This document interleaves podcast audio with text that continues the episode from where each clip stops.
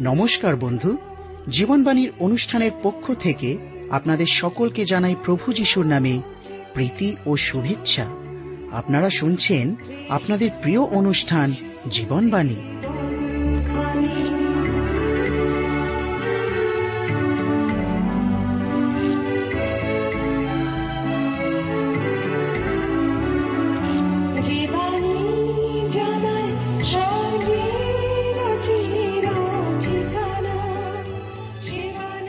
বর্তমান জগতে মানুষ এক অসহনীয় অবস্থার মধ্যে দিয়ে চলছে। বেশিরভাগ মানুষের জীবনে না আছে শান্তি, না আছে প্রেম ভালোবাসা। মানুষ শান্তির পিয়াসী। কিন্তু কোথায় পাবে শান্তি ভালোবাসা? আমি বলছি, শান্তি, ভালোবাসা, প্রেম, আনন্দের ফলগু দ্বারা আপনার জীবনকে এক নতুনতায় নিয়ে চলবে। আর এই জন্যই শুনুন আজকের জীবনবাণীর আলোচনা। প্রভুর বাক্যে প্রবেশ করার পূর্বে আমরা সুন্দর গানের মধ্যে দিয়ে নিজেদের প্রস্তুত করি।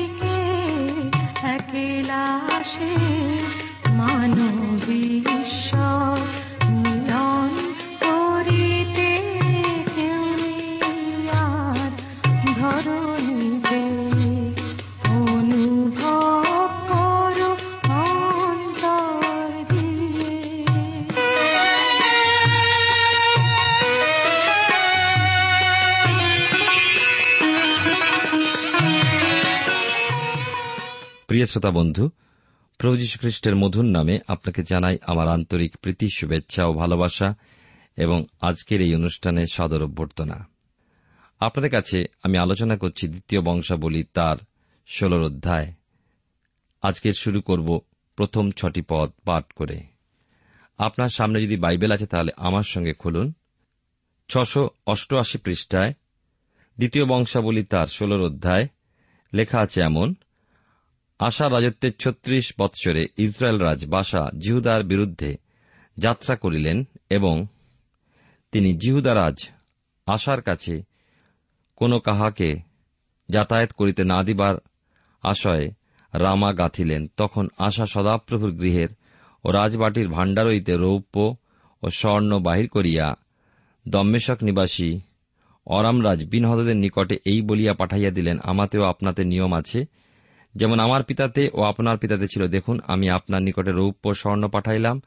আপনি গিয়া ইসরায়েল রাজ বাসার সহিত আপনার যে নিয়ম আছে তা ভঙ্গ করুন তাহলে সে আমার নিকট হইতে প্রস্থান করিবে। তখন বিনহদদ আশা রাজার কথায় কর্ণপাত করিলেন। তিনি ইসরায়েলের নগরসমূহের বিরুদ্ধে আপন সেনাপতিগণকে প্রেরণ করিলেন এবং তাহারা ইয়ন দান আবেল মাইম ও নপ্তালির সমস্ত ভাণ্ডার নগরকে আঘাত করিল। তখন বাসা এই সংবাদ পাইয়া রামা নির্মাণ হইতে নিবৃত হইলেন, আপন কার্য হইতে ক্ষান্ত হইলেন। পরে আশা রাজা সমস্ত জিহুদাকে সঙ্গে লইলেন।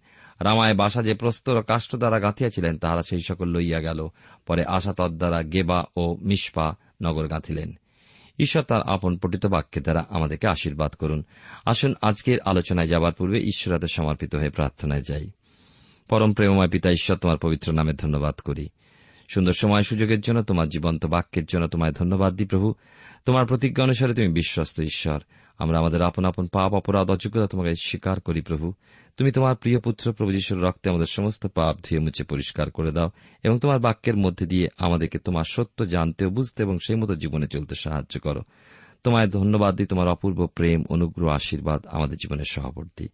আজকের এই সুন্দর সময় আমরা তোমাকে সকল ধন্যবাদ, কৃতজ্ঞতা জানাই। আমরা আমাদের দেশের জন্য প্রার্থনা করি, আমাদের দেশনেতাদের জন্য প্রার্থনা করি। আশীর্বাদ করো এবং রক্ষা করো। তোমার শান্তি, একতা দ্বারা তুমি আমাদের দেশকে ঘিরে রাখো। আমরা তোমাকে ধন্যবাদ দিই সকল বিষয়ের জন্য। যিশুর নামে প্রার্থনা চাই। আমেন।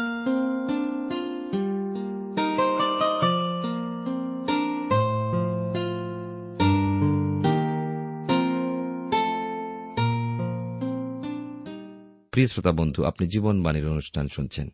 এই অনুষ্ঠানে আমি আপনাদের কাছে দ্বিতীয় বংশাবলী তার ষোলর অধ্যায় প্রথম ছটি পদ পাঠ করেছি এবং আমরা দেখতে পাই যে আশা রাজার মধ্যে, তার লোকেদের অর্থাৎ জিহুদার মধ্যে সত্য জীবিত ঈশ্বরের সহায়তা এবং উদ্দীপনা লক্ষ্য করে উত্তর সাম্রাজ্য বা ইসরায়েল গোষ্ঠীভুক্ত কতজন জিহুদায় চলে এসেছিল। এ বিষয়ে আমরা পূর্বেই লক্ষ্য করেছি। কিন্তু ইসরায়েল রাজ বাসা তার রাজ্যের লোকেদেরকে এইভাবে জিহুদা অর্থাৎ দক্ষিণ সাম্রাজ্যে চলে যেতে দিতে চাইলেন না। আশা ও জিহুদার কাছে ইসরায়েল গোষ্ঠী ভয়ঙ্কর ভীষণ হয়ে দেখা দিয়েছিল। মনে রাখব, আশা কিন্তু ভালো রাজা ছিলেন, দক্ষিণ অংশে ছিলেন। আশা কি করবেন? তিনি তার পূর্ববর্তী মিত্র রাজা বিনহদের সহায়তা কামনা করলেন, যিনি অরামের রাজা। এর দ্বারা এখন কি প্রকাশ পায়? ঈশ্বরেতে বিশ্বাসে ও নির্ভরশীলতার অভাব এসে গেছে আশা রাজার জীবনে। অরামরাজ সাড়া দিলেন, নিজের জন্য সৈন্য পাঠিয়ে দিলেন, ইসরায়েল রাজ বাসা ক্ষান্ত হলেন জিহুদারাজ আশা সফল হলেন। কিন্তু আশাকে ঈশ্বরে কিছু কথা বলার প্রয়োজন হয়েছিল, তা কি? সেখানেই রয়েছে তৃতীয় সেতুটি, যা আমরা পাব দ্বিতীয় বংশাবলী তার ষোলর অধ্যায় সাত থেকে দশ পদে। ঈশ্বর ভাওবাদী হনানিকে প্রেরণ করলেন। আশাকে তিরস্কার করার জন্য, আশার বিশ্বাসের দুর্বলতার দরুন। তাহলে আমরা দেখি এইখানেই আসে তৃতীয় সেতুটি অতিক্রম করার অবস্থা। ঈশ্বর এই ক্ষেত্রে আশাকে বিচারে আনলেন। এই বিচার এসেছিল আশার বিশ্বাসের দুর্বলতা হেতু। সেই বিশ্বাস কোন পদ্ধতির ভিত্তিতে নয় নয় কোন মানুষের উপরে, কোন মণ্ডলী, নিয়মকানুন বা কোন সংগঠনের উপরে নয়। সুদূরভাবে নির্ভরশীল হবে ঈশ্বরের উপরে। উদ্দীপনা বা জাগরণ নির্ভর করে ঈশ্বরেতে পূর্ণ বিশ্বাসের উপরে। অরাম ছিল পূর্বকালে শত্রুদেশ। আশা রাজা তার পিতার সঙ্গে বিন হদদের পিতার মিত্রতায় নিয়ম স্মরণ করে সাহায্য যাচনা করেছিলেন। পূর্বকালীন শত্রু রাজ্য অরামীয় বিনহদদের কাছে। ঈশ্বর হনানি দর্শককে যেমন প্রকাশ দিয়েছিলেন, হনানি তেমনি আশা রাজার কাছে বলেছিলেন, নিজের ইচ্ছানুযায়ী বলেননি। আশা রাজাকে স্মরণ করিয়ে দিলেন সেই আশ্চর্য মহান জয়প্রাপ্তির কথা। কুশীয়দের হস্ত হতে লোবীয়দের প্রবল শত্রুতার সম্মুখ হতে কে আশাকে জয় দিয়েছিলেন? তিনি সত্য জীবিত ঈশ্বর। সদাপ্রভু যিনি বলবান ও বলহীনের মধ্যে সাহায্য স্বরূপে দাঁড়ান, বলহীনকে জয় প্রদান করেন, সেখানে সাহায্যকারীর উপরে বিশ্বাস প্রয়োজন প্রয়োজন পূর্ণ নির্ভরশীলতা ও পূর্ণ সমর্পণ। এ বিশ্বাস তৃতীয় সেতু, যা আশা রাজার অতিক্রম করতে পারেননি পারেননি জিহুদা গোষ্ঠী। প্রিয় শ্রোতা বন্ধু প্রিয় ভাই বোন, বিশ্বাস কি? বিশ্বাসের একটা প্রকার আমাদের পরিত্রাণ দান করে। প্রভু যীশু খ্রিস্টতে পূর্ণ বিশ্বাসপূর্বক আমরা পরিত্রাণ বা মুক্তি লাভ করি। বিশ্বাস ব্যতি রেখে পরিত্রাণ লাভ হয় না। এরপরই জীবন শেষ হয়ে যাচ্ছে না। প্রয়োজন বিশ্বাসে জীবন যাপন করা। সাধু পৌল রমিদের প্রতি পত্রে একের অধ্যায় ষোল সতেরো পদে বলেছেন, কেননা আমি সুসমাচার সম্বন্ধে লজ্জিত নহি, কারণ উহা প্রত্যেক বিশ্বাসীর পক্ষে পরিত্রাণার্থে ঈশ্বরের শক্তি। প্রথমত, জিহুদির পক্ষে আর গ্রীকেরও পক্ষে, কারণ ঈশ্বর দেহ এক ধার্মিকতা সুসমাচারে প্রকাশিত হইতেছে, তাহা বিশ্বাসমূলক। অবিশ্বাসজনক যেমন লেখা আছে, কিন্তু ধার্মিক ব্যক্তি বিশ্বাস হেতু বাঁচিবে। এই ঈশ্বর দেহ এক ধার্মিকতা বিশ্বাসমূলক ও বিশ্বাসজনক বলতে কি বোঝায়? তা হল বিশ্বাসে পাপ হতে পরিত্রাণ প্রাপ্তি ও বিশ্বাসে জীবন ধারণ করা। হনানি দর্শক বলেছিলেন, ঈশ্বরের প্রতি একাগ্র, অন্তঃকরণ সম্পন্ন ব্যক্তির পক্ষে ঈশ্বর নিজেকে বলবান দেখাবার জন্য ঈশ্বরের চোখ পৃথিবীতে সর্বত্র ভ্রমণ করে। অর্থাৎ ঈশ্বর খুঁজে ফেরেন তার উপরে বিশ্বাসী ব্যক্তিকে। ঈশ্বরের বাক্যে সুস্থ, সবল, জীবন্ত সাক্ষ্যের উপরে আপনি ঈশ্বরে বিশ্বাস নির্ভর হয়ে উঠুন। আমি তাই চাই স্বাদ নিয়ে দেখুন তার। তিনি কত মধুর, মঙ্গলময়। সেই বিশ্বাসী যদি না থাকে আপনার, তাহলে তো আপনি ঈশ্বরের প্রতিজনক হতে পারবেন না। বাইবেলের নতুন নিয়মে ইব্রিয় পত্রে তার এগারো অধ্যায় ছয় পদে লেখক বলেছেন, কিন্তু বিনা বিশ্বাসে প্রীতির পাত্র হওয়া কাহারও সাধ্য নয়। লেখক আরও বলেছেন যে, আমরা এক বৃহৎ সাক্ষী মেঘে বেষ্টিত, আর সেই জন্য সমস্ত বোঝা ও সহজ বাধাজনক পাপ ফেলে দিই। কি সেই পাপ? এখানে উত্তর আসে অবিশ্বাস। আমাদের পাপ দূরে ফেলে দিয়ে আমাদের কি করতে হবে? লেখা আছে, ফেলিয়া দিয়া ধৈর্যপূর্বক আমাদের সম্মুখস্থ ধাবন ক্ষেত্রে দৌড়ি। লেখক নিজেই উত্তর দিয়েছেন, বারো অধ্যায় এক পদেই। বিশ্বাসে শুধু পরিত্রাণ পাওয়া নয়, বিশ্বাসে জীবনযাপনও করতে হবে। প্রিয় শ্রোতা বন্ধু, প্রিয় ভাই বোন, অনেকেই নিজেদেরকে খ্রিস্টান বলে দাবি করে। তবু তারা নাস্তিকবাদীর মতোই চলাফেরা করে। আশা রাজা হনানি দর্শকের সতর্কীকরণের বাক্যগুলো গ্রহণ করলেন না। অর্থাৎ ঈশ্বরেতে প্রকৃত বিশ্বাস ও আস্থাশীলতা হতে সরে এলেন। দুর্বল হয়ে পড়েছিলেন ঈশ্বরবিহীন জীবন। ঈশ্বর বিশ্বাসে পতিত জীবন আমাদের আত্মিক মৃত্যু ঘটায়। পৃথিবীতে ঈশ্বরের জন্য ব্যবহৃত হওয়ার কোনো পথ থাকে না। ফলস্বরূপ পতনের সুযোগ ঈশ্বর অনুমোদন করেন। আশার জীবনে কি ঘটেছিল আমরা তা দেখব বিশেষ করে। আমরা দেখি যে দ্বিতীয় বংশাবলী তার ষোলর অধ্যায় এগারো থেকে চোদ্দ পদে। একটা ছিদ্র বা ফুটো আশার জীবনে প্রবেশ করে, জীবনকে শতছিদ্র করে তুলতে লাগল। একটা ছিদ্রপথে দুর্বলতা প্রবেশ করে তাকে ক্রমান্বয়ে দুর্বল করে তুলেছিল। অনেকটা ক্যান্সার রোগের মতন। ছোট্ট করে শুরু হয়, সারা শরীরে ছড়িয়ে পড়ে। দর্শক হনানির চেতনাদায়ক বাক্যতে তিনি অসন্তুষ্ট হয়ে তাকে কারাগারে বন্দী করলেন। যে প্রজাদের মধ্যে উদ্দীপনামূলক কার্য করেছিলেন একসময় এখন ওই সময় আগত প্রজাদের উপরে অত্যাচার করতে লাগলেন। এই ঈশ্বরের অপ্রীতিকর হয়ে উঠলেন। অবশেষে ষোলর অধ্যায় দেখুন এগারো থেকে চোদ্দ পদে আমরা দেখতে পাই এখানে। আর দেখো, আশার অদ্যপান্ত কর্মের বৃত্তান্ত জিহুদার ও ইসরায়েলের রায়াদের ইতিহাস পুস্তকে লিখিত আছে আশা রায়তের উনচল্লিশ বৎসরে তাহার পায়ে রোগ হইল, তাহার রোগ অতি বিষম হইল। তথাপি রোগের সময়ও তিনি সদাপ্রভুর অন্বেষণ না করিয়া বৈদ্যগণেরই অন্বেষণ করিলেন।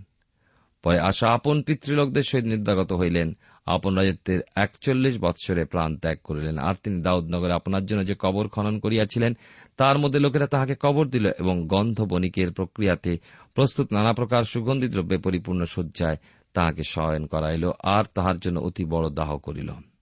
আমরা দেখি একটা রোগের উৎপত্তি হল আশা রাজার মধ্যে। ক্রমশ তা জটিল আকার ধারণ করল। তথাপি আশা রাজা মনোপরিবর্তনাতে অনুতাপপূর্বক ঈশ্বরের প্রতি ফিরলেন না।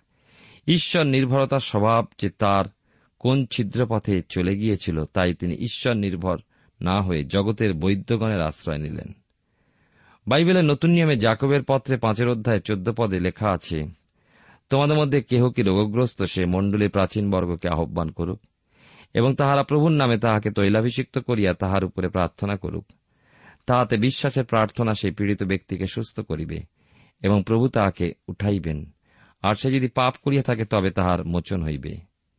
আশ্চর্য লাগে, কেননা আশা রাজা প্রবল বিশ্বাসী হয়ে জাতির মধ্যে জাগরণ নিয়ে এলেন। জাগরণের পথে দুটি ধাপ বা দুটি সেতু অতিক্রম করলেন। একটি ঈশ্বরের ব্যবস্থা বাক্যে মনোনিবেশ করেছিলেন দ্বিতীয়টি পৃথকীকৃত জীবন রক্ষা করেছেন, কিন্তু তৃতীয় সেতু অতিক্রমের সময় আশা রাজা অসমর্থ হলেন। তখন বিশ্বাসে পূর্ণ সমর্পিত হতে পারলেন না ঈশ্বরের উপরে। আর এই দুর্বলতাই তাকে ঈশ্বরেতে পূর্ণ নির্ভরশীল হওয়া হতে সরিয়ে নিয়ে এসেছিল ধীরে ধীরে। সেই দুর্বলতাই তার রোগের সময়ও ঈশ্বরের প্রতি পাপ প্রযুক্ত অনুতপ্ত হয়ে ফিরে আসার পথে বাধা হয়ে দাঁড়াল। সেজন্য ঈশ্বরের অন্বেষণ না করে বৈদ্যগণের আস্থা পোষণ করলেন। কি দুঃখজনক বিষয় এবং ভাবতেও আশ্চর্য লাগে যে একজন উদ্দীপ্ত, সঞ্জীবিত মানুষ ধীরে ধীরে কেমনভাবে ঈশ্বরের সঙ্গে গমনাগমনে শিথিল হয়ে এলেন ও বিশ্বাসেও দুর্বল হয়ে গেলেন। বলবেন না, প্রিয় ভাই ও প্রিয় বোন, বিশ্বাসে পরিত্রাণ প্রাপ্তির পর বিশ্বাসে জীবনযাপন করতে হবে, আর তার জন্য ঈশ্বরে পূর্ণ বিশ্বাস প্রয়োজন। কীভাবে তা সম্ভব? আমাদের জীবনে দৈনন্দিন চলার পথে যে সমস্ত সমস্যা, ঝড়, ঝঞ্ঝা, দুঃখ, কষ্ট, পরীক্ষাগুলো আসে সেগুলো ঈশ্বরের উপরে দিয়ে দিতে হবে, বিশ্বাসে দিতে হবে যে ঈশ্বর যেভাবে উত্তর প্রদান করুন না কেন, যা উত্তরই দিন না কেন, তা তাঁর উপরে বিশ্বাসপূর্বক মেনে নিতে ও গ্রহণ করতে হবে। কেননা আপনার আমার বিনতি তিনি শোনেন এবং তার ইচ্ছামতো পথে তিনি উত্তর দেন, যেন আমাদের মঙ্গল হয়। হয়তো আমার মনের মতন উত্তরটি নাও হতে পারে, কিন্তু তিনি উত্তর দেন আর তার ইচ্ছা অনুযায়ী দেন। আপনি স্থির নিশ্চিত জানুন, একটা বিষয়ের যদি আপনার সমস্যা আপনি তার উপরে দিতে পারেন, তাহলে আপনি তার ইচ্ছার মধ্যে থাকবেন। আর যদি তার ইচ্ছার মধ্যেই থাকলেন, তাহলে নিশ্চয়ই সর্বোত্তম উত্তরটি আপনার সমাধানের জন্য পাবেনি তিনি শুধু প্রার্থনা শোনেন, তাই নয়, উত্তর প্রদান করেন। যে তাঁর দত্ত উত্তরের অপেক্ষায় থাকে, সে কখনো লজ্জিত হয় না। নিশ্চয়ই গীত রচক তাঁর জীবনে এই উপলব্ধি প্রবলভাবেই পেয়েছিলেন, তাই তিনি গীত রচনা করেছেন, মনুষ্য নির্ভর করণ অপেক্ষা সদাপ্রভুর স্মরণ লওয়া উত্তম, প্রধান বর্গে নির্ভর করা অপেক্ষা। সদাপ্রভুর স্মরণ লওয়া উত্তম। আসুন আমরাও সত্য জীবিত ঈশ্বর মৃত্যুঞ্জয়ী প্রভু যীশু খ্রিস্টের উপরে নির্ভর করি, তাঁরই গৌরব কীর্তন করি। প্রিয় শ্রোতা বন্ধু, এইবারে আমরা আসব সতেরোর অধ্যায়। পতঙ্গ যেমন আলোর দিকে ধাবিত হয়, জ্বলে পুড়ে শেষ হয়ে যাওয়ার বিষয় হতে সতর্ক হওয়ার চেষ্টার কথা ভাবে না, তেমনভাবে মানুষও তার সহজাত প্রবৃত্তির বসে মন্দের প্রতি ধাবিত হয়। তার দ্বারা নাশ হয়ে যাওয়ার কথা ভেবে দেখে না, তা শুধু আজ নয়, সে যুগেও ছিল। মিশর হতে মুক্তিপ্রাপ্ত ইসরাতির মধ্যেও ছিল সেই স্বভাব। মুক্তিকর্তা ঈশ্বরকে ভুলে গিয়ে তারা চতুর্দিকের মূর্তি পূজকদের দেবদেবীর আরাধনা করতে গিয়ে তো বটেই, তৎসহ সেই মূর্তি পূজকদের স্বভাব আচরণও অনুকরণে ব্যস্ত হয়ে পড়ত। মাংসিক অভিলাষ দ্বারা তারা আক্রান্ত হয়ে পড়ত, যেমন ইসরায়েলীয় তেমনি জিহুদার মধ্যেও পরবর্তীকালে সেই শিথিলতা, ঈশ্বরের প্রতি বিমুখতা পশ্চাৎপসরণ ও বিপদগামিত্ব ছেয়ে গিয়েছিল। জিহুদার মধ্যবর্তী আশা রাজা নিয়ে এসেছিলেন উদ্দীপনা, জাতির মধ্যে আনায়ন করলেন জাগরণ। শেষ জীবনে আশা নিজেই সেই জাগরণকে হারিয়ে ফেললেন। ঈশ্বরের উপরে পূর্ণ নির্ভরশীলতার স্বভাবকে হারিয়ে ফেললেন। অবশেষে রোগাক্রান্ত হয়ে ঈশ্বর নয়, কিন্তু বৈদ্যগণে নির্ভর করলেন। ঈশ্বরের অসন্তোষের পাত্র হলেন। যাই হোক মানুষ হিসাবে বিশ্বাসে ঈশ্বরের দুর্বল হয়ে পড়লেও তিনি তাঁর রাজত্বে জিহুদার মধ্যে প্রচুর উদ্দীপনা নিয়ে এসেছিলেন। ইসরায়েলের উচ্চস্থলী সকল কিন্তু দূরীভূত হয়নি। তার মৃত্যুর পর তার পুত্র জাতিকে সঞ্জীবিত করে তুলতে পিতার ন্যায় ঈশ্বর কর্তৃক ব্যবহৃত হয়েছিলেন। সেই পুত্রের বিষয় হতে আমাদের আজকের যে বিষয় এখন দেখব তা দ্বিতীয় বংশাবলী সতেরোর অধ্যায়। এখানে দেখি জিও জিওসাফট রাজার বিবরণ। সতেরো অধ্যায় প্রথম ছটি পদে আমরা দেখি, বিশেষ করে এই অধ্যায়টিতে আমরা দেখব যে জাতির জীবনে উদ্দীপনার কোলে দ্বিতীয় ভাগের বিবৃতি যা আশা রাজার সময় হতেও অধিক মহান বলে গণিত হয়। আমরা দেখি যে বিশেষ করে যে আশা রাজার পুত্র জিওসাফট ঈশ্বরের হাতে আশ্চর্যভাবে ব্যবহৃত হয়েছিলেন। আপনাদের হয়তো মনে আছে যে এই বংশাবলী পুস্তকে রাজগণের জীবনে ঈশ্বরের দৃষ্টিভঙ্গিতে গুরুত্বপূর্ণ বিষয়গুলো প্রকাশ পেয়েছে। রাজা জিওসাফট উত্তর সাম্রাজ্যের অর্থাৎ ইসরায়েলের বিরুদ্ধে নিজ রাজ্য জিহুদাকে রক্ষা করার জন্য জিহুদাকে বলবান করে তুললেন। আমরা এর আগেই শুনেছি যে ইসরায়েল ও জিহুদার মধ্যে বিরোধ সৃষ্টি হয়েছিল। তাই জিওসাফট জিহুদাকে রক্ষা করার জন্য বিশেষভাবে সতর্কতা অবলম্বন করেছিলেন। কোন দেবগণ নয়, কিন্তু নিজ পিতৃপুরুষদের ঈশ্বর আপন সদাপ্রভু ও তাঁর আজ্ঞাপথেরই অনুসরণ তিনি করতেন। ফলে ঈশ্বর জিও সাফটের সহবর্তী ছিলেন। পুরাতন নিয়মে দেখি ঈশ্বরের সন্তোষজনক মানুষকে পার্থিব বিষয়েও ঈশ্বর প্রচুর আশীর্বাদ প্রদান করেন। জিও সাফটের জীবনে ধন ও প্রতাপ বৃদ্ধি পেয়েছিল। কিন্তু এই বৃদ্ধিতে তিনি মগ্ন হয়ে যাননি, নিজ কর্তব্যে দৃঢ় ছিলেন। আশেরা মূর্তি উচ্চস্থলী সকল জিহুদা নগরে সর্বত্রতে দূরীভূত করেছিলেন। সতেরোর অধ্যায় আমরা আলোচনা করছি, এর সাত পদ থেকে বারো পদে পাই যে উদ্দীপনার পথে বিশেষভাবে প্রয়োজন ঈশ্বরের বাক্য শিক্ষা করা। রাজা জিওসাফট তা বুঝেছিলেন, তাই নগরের সর্বত্র প্রধান লোকদেরকে, লেবীয়দেরকে পাঠাতে লাগলেন সত্য উপদেশ প্রচার করার জন্য। শাস্ত্রোক্ত সত্য উপদেশগুলো যতক্ষণ না আমাদের জীবনে ভিত্তিস্বরূপ হয়, ততক্ষণ জীবন সুগঠিত হয় না। আজকের মণ্ডলীতেও প্রয়োজন এই সত্য উপদেশের ভিত্তি। ঈশ্বরের বাক্যে দৃঢ়ীভূত হলে তবেই তার পরিণামস্বরূপ দেখা যায় উদ্দীপনা। দেখুন জিওসাফটের দিনে কি ঘটেছিল এই উপদেশ প্রচারে। জিউদান নগরে নগরে শাস্ত্র হতে সত্য উপদেশ শোনার ফলে চতুর্দিকে মানুষ ভয়ে ভীত হল। কিসের ভয়? সত্য উপদেশ হতে ও সত্যজীবিত ঈশ্বরের সন্ধান প্রাপ্ত হয়ে তারা ঈশ্বর ভয় ভীত হয়ে পড়েছিল। জিওসাফটকেও ভয় করতে শিক্ষা করল। জিওসাফটের সঙ্গে যুদ্ধে লিপ্ত হওয়ার প্রবৃত্তি তাদের হল না, বরং কত শত উপঢৌকন তারা জিওসাফটের উদ্দেশ্যে প্রেরণ করল। এমনকি পলিস্টুদের মতো শত্রুদেশও যুদ্ধে প্রবৃত্ত না হয়ে উপঢৌকন পাঠিয়ে দিল। আর তা লক্ষ্য করে আরবীয়গণও প্রচুর পশুপাল প্রেরণ করল। জিও সাফটকে ঈশ্বর সকলের কাছে স্থান করে তুললেন। লক্ষ্য করুন, ঈশ্বর এতই মহান করে তুললেন, জিও সাফটকে যে জিও সাফটের বিরুদ্ধে যুদ্ধ দেখা গেল না। সত্যি, আত্মিক উদ্দীপনা যুদ্ধ সকল দূর করে। যে জাতি শান্তির অন্বেষণ করে, তার প্রথমে ঈশ্বরের সন্নিধানকে আশ্রয় করা উচিত। আর এই হল ঈশ্বরের নীতি। কোন জাতির মধ্যে যদি অবিরাম যুদ্ধ লেগেই থাকে, তার অর্থ হল ওই জাতি ঈশ্বর বিমুখ। ঈশ্বরের প্রতি ফিরলে ঈশ্বর জাতির প্রতি ফেরেন। দ্বিতীয় বংশবলী তার সতেরো অধ্যায় তেরো থেকে উনিশ পদে পাই। এত উপঢৌকন বা উপহার, পশুপাল ইত্যাদি তিনি পেয়েছিলেন, ভাণ্ডার গৃহ গেঁথে তুলেছিলেন।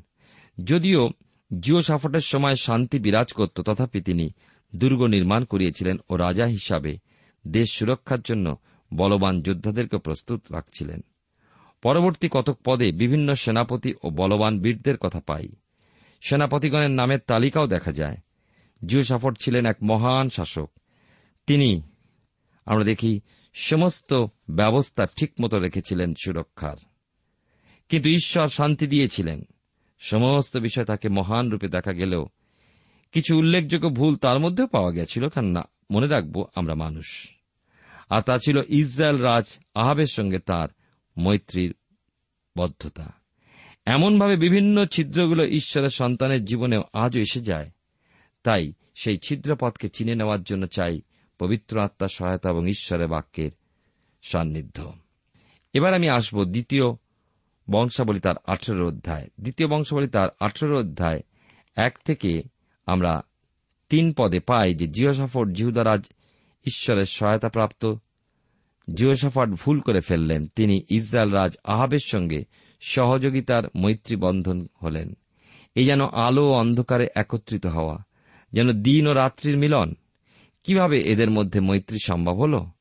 জিওসাফট একজন ঐশ্বরিক ব্যক্তি, জাতির মধ্যে উদ্দীপনা সঞ্চার করার জন্যই তার আগমন।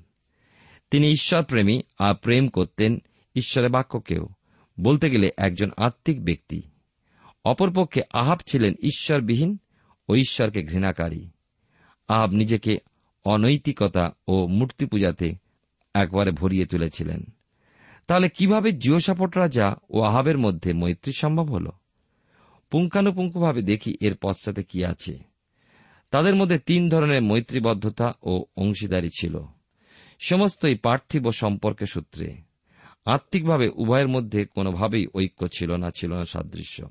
প্রথমত, তাদের উভয়ের মধ্যে ছিল বৈবাহিক মৈত্রীবদ্ধতা। জিওসাফাটের পুত্র জিহরাম বিবাহ করেছিলেন আহাব ও তার স্ত্রী ইসবলের কন্যা অথলিয়াকে। এই অথলিয়া তার পিতামাতার অনুসৃত মন্দপথের অনুগামী ছিলেন। রাজাগরী পুস্তকে আমরা তা দেখেছি। তাহলে আহাব ও জিওসাফটের মধ্যবর্তী প্রচেষ্টা ছিল ইসরায়েল ও জিহুদা অবিভক্ত হয়ে একীভূত হোক। এতে অন্যায় আছে কি? অন্যায় আছে। বিশ্বাসী ও অবিশ্বাসীর মধ্যে কিসের সম্পর্ক? খ্রিস্টান ও ন খ্রিস্টানের মধ্যেই বা কিসের সম্পর্ক? না, বৈবাহিক সম্পর্কেও আবদ্ধ হওয়া উচিত নয়। সদুপোল দ্বিতীয় করিন্ত তার ছয় অধ্যায়, চোদ্দ পনেরো পদে কি বলেছেন শুনুন। তোমরা অবিশ্বাসীদের সহিত অসমভাবে জোয়ালিতে বদ্ধ হইও না, কেননা ধর্মে ও অধর্মে পরস্পর কি সহযোগিতা? অন্ধকারের সহিত দীপ্তিরই বা কি সহযোগিতা? আর বলিয়ালের পাপ দেবের সহিত খ্রিস্টের কি ঐক্য? অবিশ্বাসীর সহিত বিশ্বাসীর বা কি অংশ? আর প্রতিমাদের সহিত ঈশ্বরের মন্দিরেই বা কি সম্পর্ক? এখানে, ঈশ্বরেতে উদ্দীপ্ত অবস্থাতে জিওসাফটের পুত্র জিওরাম ঈশ্বরেতে শীতল পরিবারের আহাব ও ইসবলের কন্যাকে বিবাহ করেছে। এর পরিণাম কিন্তু শোচনীয়। দাউদের বংশকে নষ্ট করার অবস্থা সৃষ্টি হয়েছে তারা বিবাহ সূত্রে বিশ্বাসীর জীবনে অবিশ্বাসীর যোগাযোগ একটা ফাঁদ স্বরূপ। এবং এই ফাঁদে আজকের জগতে অনেক মানুষ পতিত। দ্বিতীয়ত, জিওসাফট ও আহাব এর মধ্যে ছিল ব্যবসাগত ও মৈত্রীবদ্ধতা। আমরা দেখেছি যে আহাবের পুত্র অহসিয়ের সঙ্গে জিওসাফট যুক্ত হলেন যখন অহসীয় পিতার মৃত্যুর পর ইসরায়েলের সিংহাসনে আরোহণ করলেন। প্রথম রাজা রাজাবলী বাইশ ও দ্বিতীয় বংশাবলী কুড়ির অধ্যায় এ বিষয়ে বলা হয়েছে, তারা উভয়ে তোর্শিসে যাওয়ার জাহাজ নির্মাণার্থে একত্রে যুক্ত হয়েছিলেন। সেই ক্ষেত্রে তোর্শিসে কয়েকখানি জাহাজ নির্মাণ করলেও সেগুলো তোর্শিসে যেতে পারল না। কারণ আমরা দেখি ইৎসিয়ন গেবরে সেগুলো ভগ্ন হয়ে গিয়েছিল। অর্থাৎ দেখা যায় ঈশ্বর এই মৈত্রীকে আশীর্বাদযুক্ত করেননি।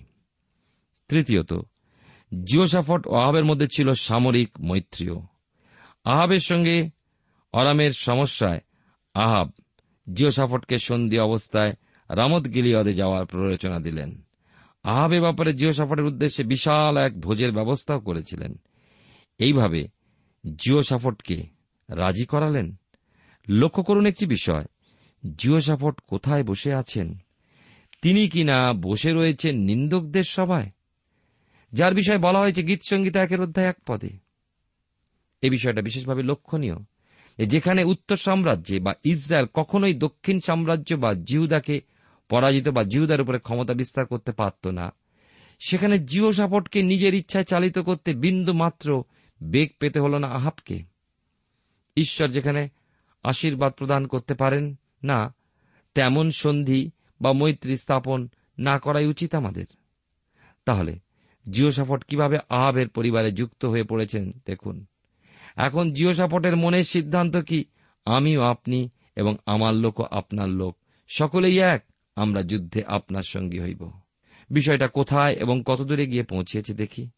ঈশ্বর জিওসাফটকে শান্তি দিয়েছেন। যুদ্ধ বিগ্রহ হতে জিওসাফটকে পূর্ণ বিশ্রাম দিয়েছেন। তথাপি আহাবের প্ররোচনাতে জিওসাফট চাইছেন যুদ্ধ। জিওসাফট রাজি, কিন্তু তার মধ্যে রয়েছে এক শুদ্ধ সংবেদ, যার দরুন তিনি অন্তরে দ্বন্দ্ব অনুভব করছেন। প্রিয় শ্রোতা বন্ধু, আপনি জীবনবাণীর অনুষ্ঠান শুনছেন, আর এই অনুষ্ঠানে আপনাকে যে বিষয় জানালাম তার দ্বারা যেন আমরা সাবধান হই। ঈশ্বর আপনার জীবনে মঙ্গল করুন।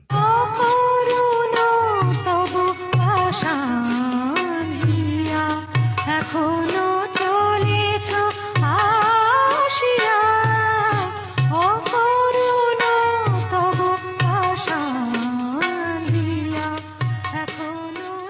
প্রিয় শ্রোতা বন্ধু এতক্ষণ শুনলেন বাইবেল থেকে জীবনবাণীর আজকের আলোচনা। আমাদের অনুষ্ঠান কেমন লাগল? যদি এই বিষয়ে আপনি আরও কিছু জানতে চান এবং আপনার যদি বাইবেল না থাকে, তাহলে বাইবেল ছাড়া এই অনুষ্ঠান আপনি কেমনভাবে বুঝতে পারছেন, আমাদের ঠিকানায় শীঘ্রই লিখে জানান। আমরা খুব খুশি হব যদি আপনি চিঠির সাহায্যে বা ফোনে এস এম এস এ অথবা ইমেলের সাহায্যে আমাদের সাথে যোগাযোগ করেন। আমাদের ঠিকানা হল Jibonbani, T W R India post box number এক ছয় নয় দুই পাঁচ, কলকাতা, সাত লক্ষ চৌত্রিশ। আবার বলছি, Jibonbani, T W R India, post box number এক ছয় নয় দুই পাঁচ, কলকাতা, সাত শূন্য শূন্য শূন্য তিন চার। আমাদের ইমেলের ঠিকানা হল Bengali TTV at radio eight eight two dot com আবার বলছি Bengali TTV at radio eight eight two dot com আমাদের phone number two four three eight double zero four five two four three eight double zero four five এবং আমাদের mobile নাম্বারটা লিখে নিন nine four double three four nine seven two three five আবার বলছি nine four double three four nine seven two three five আজকের সময় এখানে শেষ। বিদায় নিচ্ছি। নমস্কার।